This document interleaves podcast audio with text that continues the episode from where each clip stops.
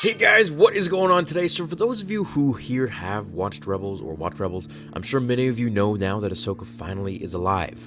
The whole thing kind of feels weird to me in the way that it happened, but nevertheless, I'm going to explain. I'm glad that she's not dead. So, what happened was Ezra was pointed to the Imperial controlled Jedi Temple on Lothal. Once they get there, they see the Empire is trying to excavate the temple and find a way in. This is where we see a new character named Minister Hydan, who I'm thinking is one of the Emperor's advisors that he conversed with, you know, the ones from Return of the Jedi. There, Ezra and Sabine find murals of the father, son, and daughter from the Clone Wars. You remember, from Mortis, and are told that the mural opens a door. Sabine explains to Ezra how to open the door with the Force, in which he does, where we enter this place that's totally new to Star Wars and somewhat like purgatory something outside of time and space itself, basically, time travel. Now, for those of you who watch my fanfictions, you know I'm big on having echoed voices bounce around throughout spooky moments as a sort of guide and nice reminiscence of old characters that have died. That's exactly what we got here. Yoda, Anakin, Qui Gon, Vader, Luke, and everyone else in between, even stuff from Rogue One and the new trilogy, were heard. Clearly, this place is outside of the galaxy, and each door allows Ezra to go into a different portal, which means time travel is now a thing in Star Wars.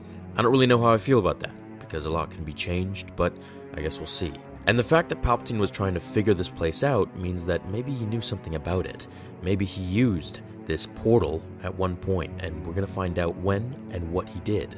As Ezra checks out the black space, he is led by a guide to a portal that shows Vader and Ahsoka fighting. We see that Vader was indeed about to kill her, where Ezra reaches through the portal and pulls her right through, saving her. Once she wakes up in the new portal, she looks to Ezra's guide that led him to that portal and calls her name. Morai, recognizing that it's the daughter from Mortis, now in a different form. Now, in addition to this scene, I just want to mention Ezra then sees Kanan's, spoiler, spoiler, death, where Ahsoka tells him not to save him, for if he does, then he would change the future, and the people Kanan saved would be dead. Where then Sidious appears with his blue flames and making us remember where have we seen those blue flames before? In the Clone Wars. And what was he doing? He was trying to conjure illusions, as he then tries to attack them both, but they run away in opposing directions. Leading Ahsoka to exactly where she was two years ago, as we see Vader coming out of the temple all mangled up. Where we now see her going into the temple once again, leaving us to speculate just where she's been all this time. Maybe she returns to the same portal and goes to change something, or find some different exciting things in that temple itself. Maybe we'll see her in the finale of Rebels. Who knows? I hope we do. Now, if we do, they're definitely gonna have to do something about Ezra and Ahsoka's existence in general, as they were powerful Force users. It wouldn't really make sense for them to just stay hidden all throughout the original trilogy. So they're definitely gonna have to come up with some sort of reason as to why they were absent this whole time.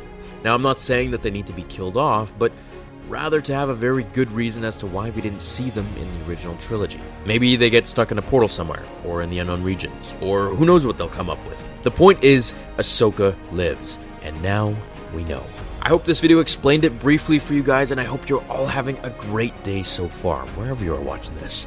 I will see you all in the next episode of Star Wars Theory. Until then, my fellow Jedi and Sith friends, remember The Force will be with you.